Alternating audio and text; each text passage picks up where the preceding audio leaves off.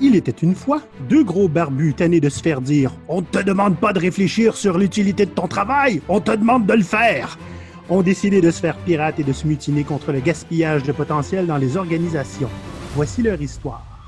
Bonjour tout le monde, les pirates, j'espère que vous allez bien. Bienvenue à l'épisode 10 du podcast Go Pirate. Salut Maurice. Salut Olivier. Euh, on va passer aux choses sérieuses assez rapidement parce que c'est un sujet qui me fait pas mal euh, me délécher sérieusement. Euh, fait que je voulais juste, avant de commencer, dire un gros bonjour aux gens de Bruxelles en Belgique. merci de nous écouter et comme je l'ai dit aux autres, faites-le connaître à vos amis, notre podcast. Comme ça, on va voir vos chiffres grandir et augmenter la compétition.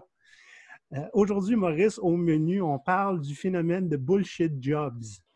un de mes sujets préférés. Le, titre est génial. En français, un peu moins, mais bon, il hein, faut traduire. Ça s'appelle Job à la con. C'est un livre de l'anthropologue américain David Graeber. Et puis, euh, essentiellement, ce qu'il dit, c'est que la classe dirigeante s'est rendue compte qu'une population heureuse et productive avec du temps libre est un danger mortel. Et que pour pallier à ce problème, ben, on les tient occupés avec du travail qui est absolument inutile et n'a aucune valeur. D'où le nom Bullshit Job ou Job à la con. Le livre est un plaisir à lire. Euh, on rit d'un bout à l'autre. Grébert est super sympathique. C'est un bon anthropologue euh, qui écrit quelques livres super intéressants, dont un sur les dettes que je conseille aussi. si je ne me trompe pas, lui, au départ, c'était un article et qui a fait tellement parler que les gens ont commencé à faire des, euh, des études. Est-ce que les gens trouvent que leur travail est inutile? Ça n'avait jamais été mesuré ils ont commencé à le faire à cause de l'article et les réponses étaient tellement oui. Beaucoup de gens trouvent que leur, travail est complètement inutile qu'il a été obligé d'écrire un livre avec ça. Bien, comme il explique euh, dans le livre, euh, la moitié du livre, en fait, a été écrit avec les anecdotes que les gens y ont, y ont, envoyées. Complètement, oui. Maintenant, on va être fair, OK? C'est pas tout le monde que leur job est entièrement inutile, entièrement de la bullshit. Mais on va être honnête là, entre nous autres. Là pensez à votre travail. Qu'est-ce qui a de la valeur tangible que vous avez faite aujourd'hui, dans toute votre journée? Un peu comme tout ce qu'on raconte, Maurice, euh, c'est un spectre. c'est un spectre. C'est un spectre. On a tout, un petit peu de bullshit dans notre travail. Ouais. Euh, j'aimerais ça qu'on donne la définition, hein, parce que euh, M. Greber l'a, l'a défini et l'a fait grandir avec nous dans le livre. Parce qu'au départ, il va avec une hypothèse qui fait grandir à mesure il a des arguments et des contre-arguments. Donc, la définition finale d'une bullshit job, une forme d'emploi rémunéré qui est si totalement inutile, superflu ou néfaste que même le salarié ne parvient pas à justifier son existence, bien qu'il se sente obligé, pour honorer les termes de son contrat, de faire croire qu'il n'en est rien. Donc, non seulement ta job ne sert à rien, mais tu n'es pas capable de la justifier, mais tu fais semblant de le faire parce que faut que tu survives avec cette job-là. Il y a le fait que personne aime être absolument inutile ou hmm. même néfaste pour la société. Donc, on a tendance à justifier notre existence. La vie, c'est une longue justification salariale. Hein? Oui, clairement. la question qu'on me demande le, plus souvent, c'est Maurice, un exemple de c'est quoi une bullshit job. Je dirais pas loin de 50% des postes de middle management que j'ai rencontrés dans ma vie, où l'existence du poste, c'est contrôler l'information en, haut puis en bas. tu es, mm. indélogeable de là parce que cette information-là passe par toi, c'est toi qui la possèdes. Mais un coup que tu enlèves ça, tu t'aperçois que tu n'apportes aucune espèce de valeur à l'organisation. Mais il y en a beaucoup d'autres, on va avoir plein d'exemples pour vous autres. Oui, absolument. Euh, ben, D'ailleurs, parlons-en parce que là, M. Grabert a fait euh, a défini cinq types de bullshit job avec toutes les anecdotes qu'il a accumulées avec le temps. Donc, euh, des gens qui lui ont tweeté, envoyé des courriels, envoyé des lettres. il a fait tout un gros, gros un ramassis de ça, puis il a déterminé cinq catégories. Donc, la première catégorie, c'est ceux qui ont un travail de faire valoir. En anglais, ils appellent ça flunkies. Donc, c'est des gens qui servent à mettre en valeur des supérieurs hiérarchiques ou des clients. Donc, tu es là essentiellement pour faire briller quelqu'un d'autre. Des fois, à, faire briller juste par ton existence. Donc, ce n'est même pas ton travail de le faire briller. Ton travail est qu'il y ait un plus gros headcount que l'autre qui a la même position. Hmm, J'ai plus d'employés, donc je suis plus important. Oui. Puis euh, écris-moi pas, écris à ma secrétaire. Exact. Moi, je vais répondre. Dans les exemples, on a bon, les préposés aux portes, les gens qui rouvrent et qui ferment les portes, qui disent bonjour, monsieur. Ils nomment les assistants administratifs aussi. Mais là, je vais mettre un bémol là-dessus. Les assistants administratifs qui font un travail qui est absolument essentiel. 50% de ces gens-là, c'est parce que leur boss n'est absolument pas capable de faire le, travail, point. Mais quand vous rencontrez un, gestionnaire qui est rendu avec une demi-douzaine d'assistants administratifs, puis que la plupart, tout ce qu'ils font, c'est parler toute la journée, parce qu'honnête, il n'y a pas de travail pour une demi-douzaine d'assistants administratifs. Peut-être qu'ils font des rapports qui ne servent à rien, Maurice. Oh oui. On en parlera plus tard. des présentations PowerPoint qui ne sont jamais utilisées écrit quelque chose. Hein, j'ai déjà vu ça dans une scène de Ghostbusters, là, le secrétaire. Write something, will you? We're paying you for that stuff. Il écrit quelque chose, on te paye pour ça. la, deuxième catégorie, c'est les sbires, en anglais, les goons.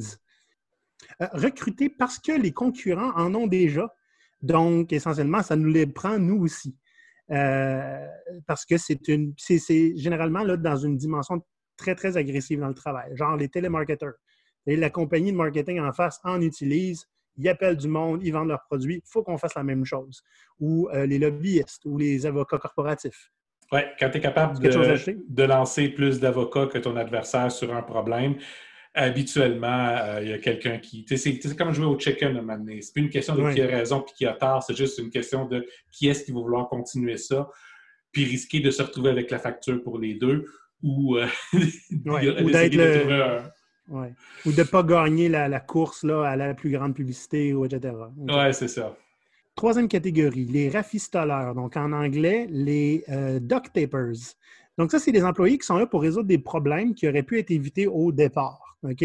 Genre, une équipe de développeurs qui fait juste réparer les bugs des autres développeurs. Ou euh, des préposés des compagnies aériennes qui sont là juste pour calmer les gens dont les bagages ont été perdus. On s'entend, tu pourrais passer tout cet, argent-là à régler le problème au départ. Oui, c'est ça. Puis, pas juste à régler le, problème au départ, mais même un coup que tu en es aperçu, le régler à la source. Mais tu ne règles pas ça à la source. Ça coûte bien moins cher de mettre un, un, plaster, un band-aid, un, pansement dessus ou, dans ce cas-ci, du duct tape. Puis, ça va passer. Quelqu'un d'autre va s'en. C'est un problème pour futur nous. Excellent. On fait juste pelleter vers l'avant. Exact. Quatrième catégorie, les cochers de case. Donc, euh, les euh, box stickers, qu'on dit en anglais, euh, sont recrutés pour permettre à l'organisation de prétendre qu'elle traite un problème qu'elle n'a aucune intention de résoudre ou ceux qui utilisent la paperasserie comme preuve de travail, genre gestionnaire de performance, le journaliste pour le journal à l'interne. Je trouve ça génial, cet exemple-là. la moitié des postes purement bureaucratiques. Non seulement le gouvernement en est plein, puis il y a des gens au gouvernement qui font un excellent travail, qui sont essentiels. Il y en a aussi beaucoup qui le sont moins. Hmm. En entreprise, c'est pas très différent. C'est juste que comme c'est le privé, tout le monde assume que ben, si le travail était absolument pas utile, il ne serait pas là parce que la compagnie ne dépenserait pas pour eux autres. Voyons là. Uh-huh. Mm-hmm. OK. Catégorie numéro 5, les petits chefs, les taskmasters en anglais.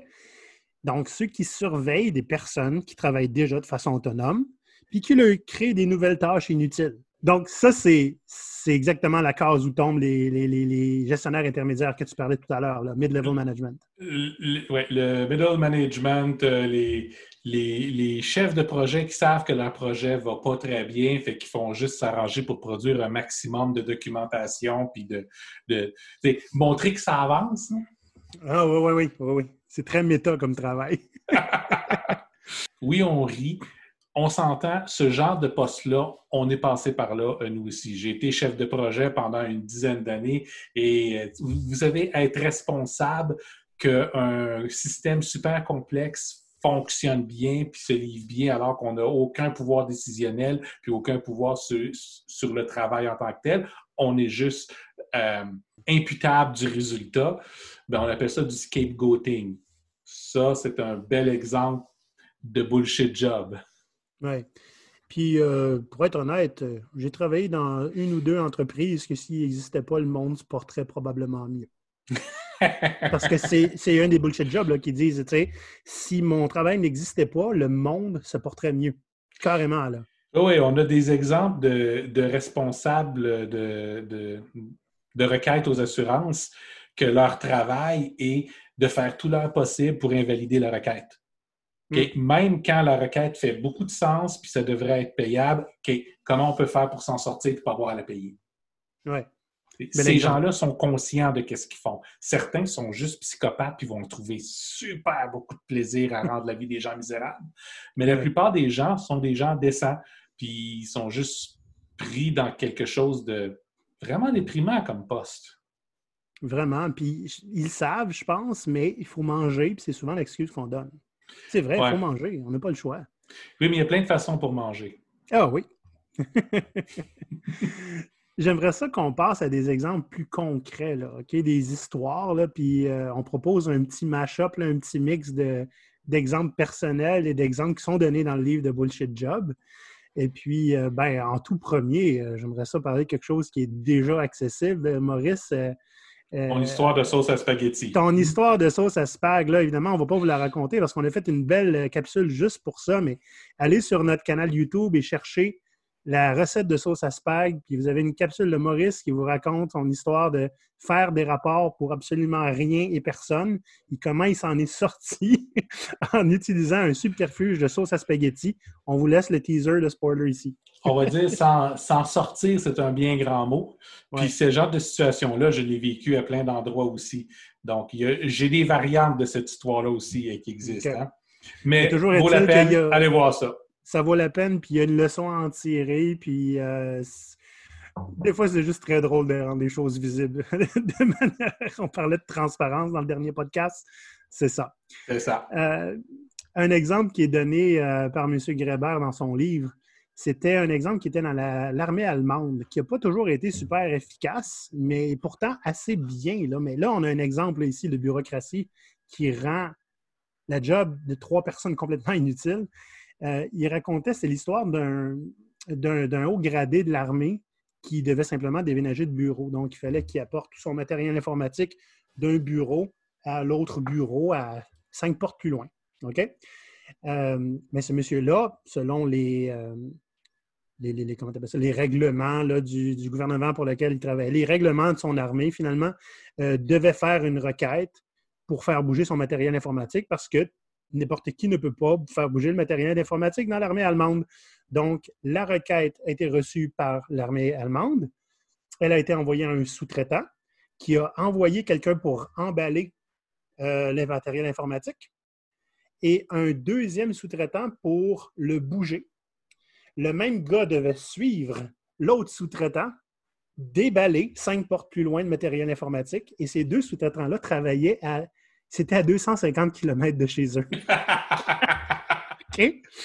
Fait que si ces deux gars-là n'avaient pas existé, le caporal Chosebin aurait appris à débrancher un ordinateur, le transporter dans une autre salle et le rebrancher. Et magie, il y a à peu près trois chances sur quatre que ça marche très bien. Mais, euh, mais la bureaucratie dictait les choses autrement. Donc, il y a deux personnes qui se sont déplacées à 250 km de chez eux à je ne sais pas quel montant à l'heure et on paye aussi le déplacement, évidemment, et le stationnement et la bouffe. Et ça, c'est des contribuables allemands qui l'ont payé. C'est un exemple parfait de bullshit job. C'est génial. J'adore. La, la, bureaucratie, c'est le plus grand générateur de bullshit job au monde. oui. Maurice m'a parlé d'un exemple que tu voulais donner toi-même. Oui. Euh, c'est un... J'ai vécu ça il y a, mon Dieu, 20 ans maintenant, euh, à un de mes emplois. Bon, euh, Maurice aime ça faire du trouble des fois. Hein. Fait qu'on m'a envoyé en punition sur un autre étage, à un endroit euh, complètement perdu, à l'ancien département des archives. Puis là, je travaillais sur cet étage avec juste une autre personne. Le monsieur euh, avait sa routine, travaillait un peu le matin, je voyais faire ses mots croisés, il lisait pas mal, ramasse un gros paquet de documents, puis là, va se promener pendant une coupe d'heure, puis il revient, puis il se rassoit, puis il recommence sa routine. À un moment donné, en passant à côté de son bureau, distraitement, je rouvre la, pile de papier qui est en avant de lui, j'avais vraiment comme l'impression qu'il prenait toujours la même à tous les jours. Puis je m'aperçois qu'il n'y a rien d'écrit sur ces papiers-là. Busted! Fait que là, j'y pose la question, c'est quoi que tu fais ici? Lui, il faisait partie du département des archives euh, début des années 90, quand l'entreprise s'est informatisée. Donc, ils ont créé un département d'archives informatiques. Pour que les archives papier, où lui faisait partie, finissent par disparaître. Mais on n'avait pas très, très confiance aux ordinateurs à l'époque. Donc, pendant que doucement son département était décommissionné, lui, son travail était d'imprimer tout ce qui était maintenant archivé de façon électronique pour garder des archives physiques. OK? Oh mon Dieu! Ah oui, oui. Il a fait ça pendant plusieurs années, longtemps après que le département des archives physiques soit décommissionné. Donc là, il n'y avait plus de manager, il ne travaillait plus avec eux autres. Il n'y avait plus aucune supervision. C'était les, archives électroniques qui étaient là à, la place, ne faisaient pas partie de ce département-là. Éventuellement, les archives électroniques ont changé leur façon de faire. C'était plus requis qu'il y ait une, euh, qu'il y ait une copie papier des archives. Mais lui, a continué à le faire pendant encore un petit bout, jusqu'à temps qu'il s'aperçoive que tout ce qu'il faisait, c'était faire imprimer un paquet de papier, puis d'appeler la compagnie de déchiquetage une fois par mois, puis il venait chercher ces papiers-là pour aller déchiqueter. Donc, il a arrêté de le faire. Mais, donc, il n'y avait plus aucune espèce de, aucune espèce de travail à faire dans cette entreprise-là. Mais il n'y avait aucun gestionnaire, donc personne n'était capable de, de, faire sa révision à chaque année, il n'y avait pas d'objectif. Donc, tombait entre les cracks. Puis comme le département des archives numériques était sur un autre étage, il n'était pas non plus en contact avec. Personne ne savait qu'il existait. Il se mmh, promenait mmh, mmh. parce que les gens étaient habitués de, le voir. Il était là depuis des années et puis des années.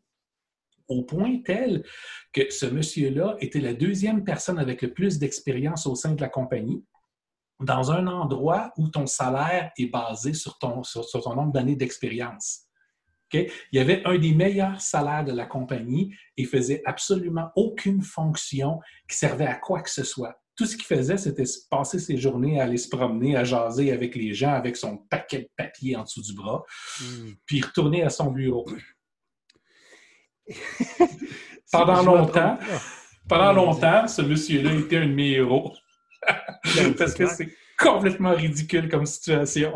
Je ne sais pas si c'est dans Bullshit Job que c'est écrit ou c'est une discussion que j'ai eue avec des gens, là, mais les gens qui servent à rien souvent sont très, très vocales. Lui, on l'entend, il est partout. Écoute, il parle à lui, il parle à lui, il parle à lui. Il doit être important. Il fait rien de sa journée.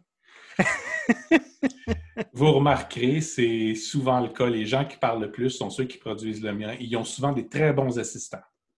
Ah oui, bien. Euh, dernier exemple que j'aimerais donner, puis ça, c'était mon préféré du livre. Je pense que je l'ai relu trois, quatre fois ce passage-là. Je trouvais ça tellement délicieux.